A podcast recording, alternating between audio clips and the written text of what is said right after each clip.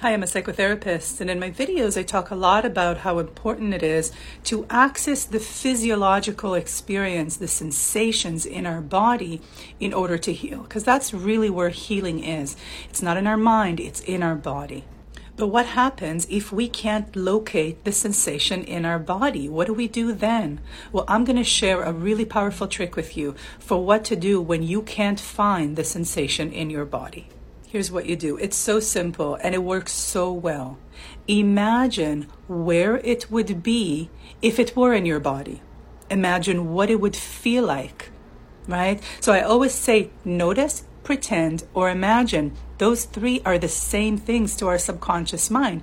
And finding the sensation, the communication through the sensation in our body is really subconscious communication. So if you can't find it, imagine where it would be. Pretend that it's there. And if you were to pretend that it was there in your body, where would you pretend that it would be? Try that. Let me know how it goes. Shortcast Club